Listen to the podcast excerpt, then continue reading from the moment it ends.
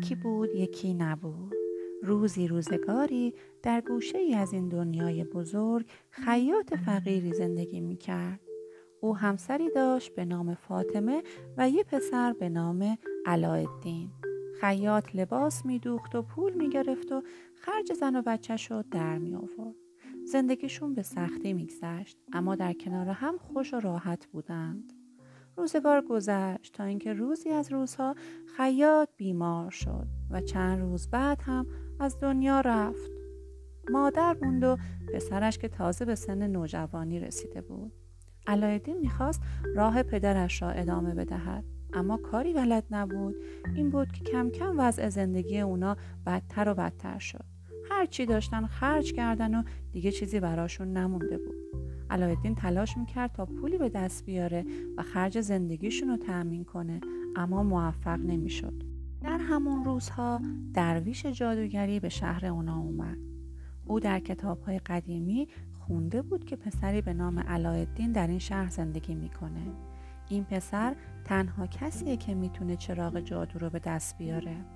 درویش نقشه ها کشید و به علایالدین و مادرش نزدیک شد و به اونا گفت که عموی علایالدینه و حالا که فهمیده پدر علایالدین مرده اومده تا به اونها کمک کنه درویش طوری رفتار می‌کرد که انگار آدم خیلی پولدار و ثروتمندیه روزی از روزها به علایالدین گفت امو جان دلت می‌خواد مثل من پولدار بشی و توی قصر بزرگ و زیبایی زندگی کنی؟ علایالدین پرسید بله دوست دارم. ولی چطوری؟ درویش گفت راهشو به شما یاد میدم پسرم. علایالدین ساکت بود و به حرفهای درویش فکر می‌کرد. درویش ادامه داد نمی‌دونم اسم چراغ جادو و انگشتر جادو رو شنیدی یا نه.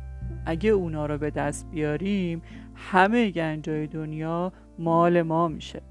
انگشتر جادو رو من پیدا کردم. اما تلسم چراغ جادو فقط به دست شما باطل میشه. علایالدین گفت به دست من؟ تلسم چراغ جادو؟ چطوری؟ درویش گفت راهشو نشونت میدم. فقط باید هرچی میگم انجام بدی. اگه این چراغ رو به دست بیاریم هرچی بخوایم مال ماست.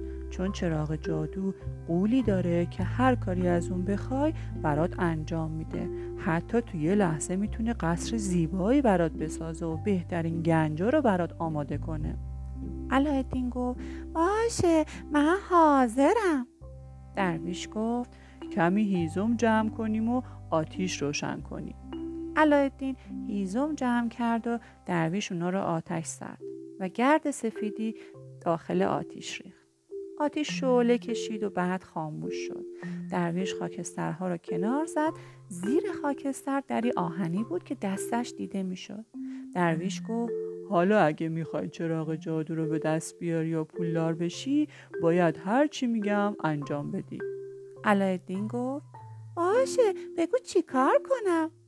درویش گفت این دستگیره رو بگیر و بازش کن. علایالدین گفت میترسم. از تلسم و این چیزا خیلی میترسم. درویش گفت نترس هرچی میگم انجام بده. علایالدین دسته رو گرفت و کشید. در از جاش بلند شد و کنار رفت. زیر اون پله هایی بود که به زیر زمین می‌رسید. درویش گفت حالا از این پله ها برو پایین. اونجا به راهرو باریکی می‌رسی. وارد راهرو میشی اون پایین به یه در دیگه می‌رسی. پشت در یه قول وحشی وایساده و یه شمشیر تو دستش داره. اما از اون نترس. بگو اومدم دنبال چراغ جادو. قول میفته و میمیره. اما اگه به ترسی ها اون تو رو می‌کشه ها. به در بعدی می‌رسی. یه خروس اونجا وایساده. با دیدن تو شروع می‌کنه به خوندن. باید خروس رو بکشی. بعد به راهت ادامه بدی. بعد به یه در سوم می‌رسی. اونو باز کن و برو داخل. یه باقیه و چراغ جادو داخل اون باغه. حالا این انگشتر جادو رو بگیر و برو. علایالدین انگشتر جادو رو گرفت و هرچی درویش گفته بود مو به مو انجام داد و به باغ رسید. گشت و چراغ جادو رو پیدا کرد. اونو برداشت و از راهی که اومده بود برگشت. وقتی به دهانه قار رسید درویش منتظرش بود. اون با دیدن علایالدین گفت چراغ جادو رو اووردی؟ اونو بده به من. علایالدین گفت برای چی بدم به شما؟ چراغ جادو مال منه. درویش در رو بست و گفت پس همونجا باش تا حالت جا بیاد. علایالدین فهمید که درویش به اون کلک زده و می‌خواسته چراغ بگیره و بره. نشست و با خودش گفت حالا چی کار کنم؟ کمی دور برش رو گشت. داشت دنبال چیزی میگشت که دستش خورد به انگشتر جادو. یهویی صدای وحشتناکی بلند شد و گردباد تو راه رو پیچید و از اون وسط قول خیلی ترسناکی ظاهر شد. قول جلوی علایالدین و وایساد و گفت بله قربان در خدمت هستم. علایالدین فهمید که قول انگشتر جادوست. فورا گفت منو از اینجا بیرون ببر. قول گفت چشم قربان. علایالدین رو گرفت و توی یه چشم به هم زدن اونو بیرون برد. بیرون دیگه از درویش خبری نبود. قول باز هم تعظیمی کرد و گفت دیگه چه امری دارید سرور من؟ علایالدین گفت منو ببر در خونمون. قول گفت چشم. و علایالدین رو برداشت و اونو جلوی خونهشون روی زمین گذاشت. علایالدین داخل خونه رفت. مادرش منتظرش بود. با دیدن علایالدین جلو دوید و بغلش کرد. علایالدین به داخل اتاق دیگه ای رفت تا چراغ جادو رو مخفی کنه. دستی به روی چراغ کشید تا گرد و خاکش رو پاک کنه که یهو یه صدای عجیبی بلند شد و گرد و خاک را افتاد و از وسط گرد و خاک یه قولی ظاهر شد که چند برابر قول انگشتر جادو بود. قول تعظیم کرد و گفت در خدمتم قربان. علایالدین گفت تو دیگه کی هستی؟ قول گفت من قول چراغ جادو هستم هر آرزویی که داری بگو. علایالدین که خیلی گرسنه بود گفت اول از همه یه غذا برام آماده کن که خیلی خیلی گرسنم.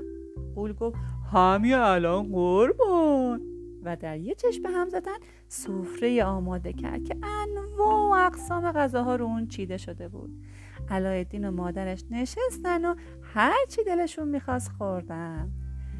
بچه ها جون از اون روز به بعد زندگی اونا عوض شد. دیگه هیچ غم و غصه ای نداشتن. هر چی می‌خواستن به قول چراغ جادو می‌گفتن و اون فورا براشون حاضر و آماده می‌کرد.